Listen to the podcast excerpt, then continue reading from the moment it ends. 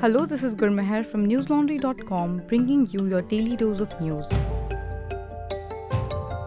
Today is Saturday, the 3rd of June. The death toll in Odisha rail accident has increased to 261 with at least 900 people injured according to the Hindu. The accident took place at 7 pm on 2nd of June involving two express trains, the Yashwantpur Howrah Express and the Shalimar Chennai Coromandel Express, and a goods train. The rescue operation involved the use of heavy machinery such as cranes and bulldozers to lift the last coach, which remained inaccessible to rescuers at the time of recording this podcast. Aditya Chaudhary, the spokesperson for Southeast Railways, said the rescue of injured passengers had been completed. Injured passengers are receiving medical treatment at various hospitals in Gopalpur, Kantapara, Balasore, Bhadrak, and Soro. The accident took place near the Bahanka Bazaar station in Balasore district, approximately 250 km south of Kolkata and 170 km north of Bhubaneswar. Odisha Chief Minister Naveen Patnaik declared one day state mourning. West Bengal Chief Minister Mamta Banerjee visited the accident site today and met with Railway Minister Ashwini Vaishnav, expressing her concern as many of the victims were from West Bengal. Southern Railway established a round the clock helpline and control office in Chennai for the convenience of commuters and their relatives. Southwestern Railways announced the cancellation of 33 trains. In Tamil Nadu, the DMK cancelled the birth centenary celebrations of former Chief Minister M. Karunanidhi in acknowledgement of the accident. India has recorded an increase of 237 new COVID 19 cases in a single day, while the number of active cases has decreased to 3,502 as per the data from the Union Health Ministry. The death toll from the virus has reached 5,31,878, with four additional fatalities, including two reconciled by Kerala.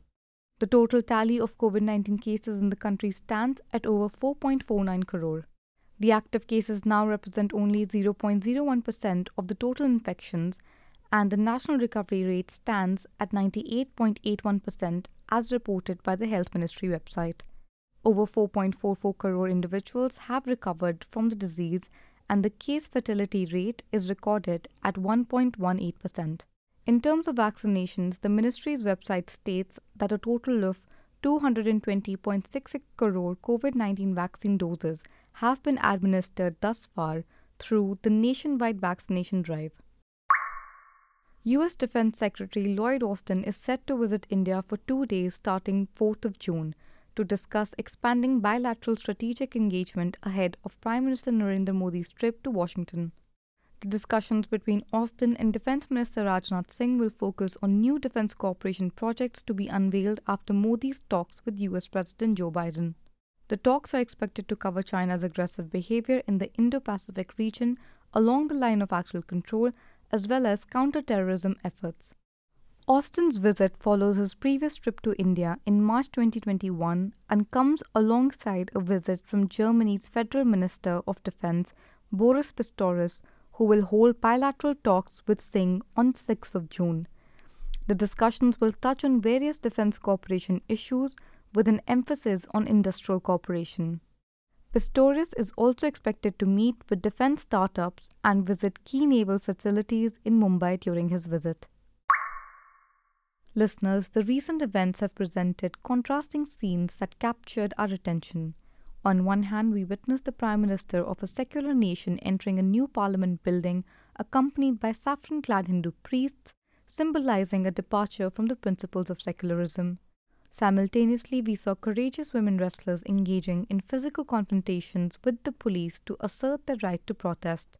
These powerful images reflect a changing landscape where the concept of a secular state seems to be fading. To know more, read Kalpana Sharma's analysis on newslaundry.com titled Manipur Simmers Champions Protest, but Modi's focus is on his new parliament. We are able to bring you our reports and analysis only because you've got our back. Subscribe to newslaundry.com and pay to keep news free. A subscription starts at only 300 rupees a month.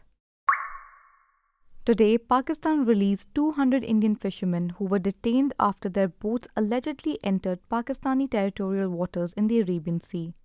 As reported by The Hindu, the fishermen were handed over to the Indian Border Security Force authorities at the joint checkpoint located at the Attari Wagah border. Utilizing emergency travel certificates issued by the Indian High Commission in Islamabad, all the fishermen crossed over to India around 1 am via the land transit route. Upon their arrival in India, the fishermen underwent medical examinations conducted by a team of Indian doctors. Expressing their relief and joy, the fishermen bowed down and kissed the Indian land as they set foot on home soil. Instances of fishermen being arrested and their boats seized are common between India and Pakistan due to poorly defined maritime border in the Arabian Sea.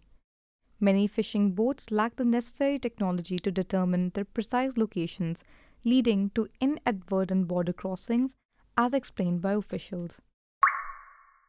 In an incident along the Israeli Egyptian border, Israeli troops engaged in a shootout with a gunman, resulting in his death, as confirmed by the military to ABC News. The assailant had entered Israeli territory and initiated gunfire towards the troops, prompting them to respond. The military initially reported two injuries in an earlier statement. The exchange of fire occurred near the Nitzana border crossing, situated approximately 40 kilometers southeast of the convergence point of Israel's border with Egypt and the Gaza Strip. The crossing serves as an import route for goods from Egypt to both Israel and the Hamas ruled Gaza Strip. To prevent the entry of African migrants and combat the activities of Islamic militants in Egypt's Sinai desert, Israel constructed a fence along the porous border about 10 years ago. That's all the news we have for you today. Have a good day or good night depending on where you're listening from. See you on Monday. News Laundry is possible because of our paying subscribers. We don't run on corporate or government ads. You too can be part of changing the news model. Go to newslaundry.com slash subscription. Be a part of the community that pays to keep news independent. For the smoothest News Laundry experience, download our app, watch our shows, listen to our podcasts, read our reports. Stay informed. Pay for news, protect democracy, save the world.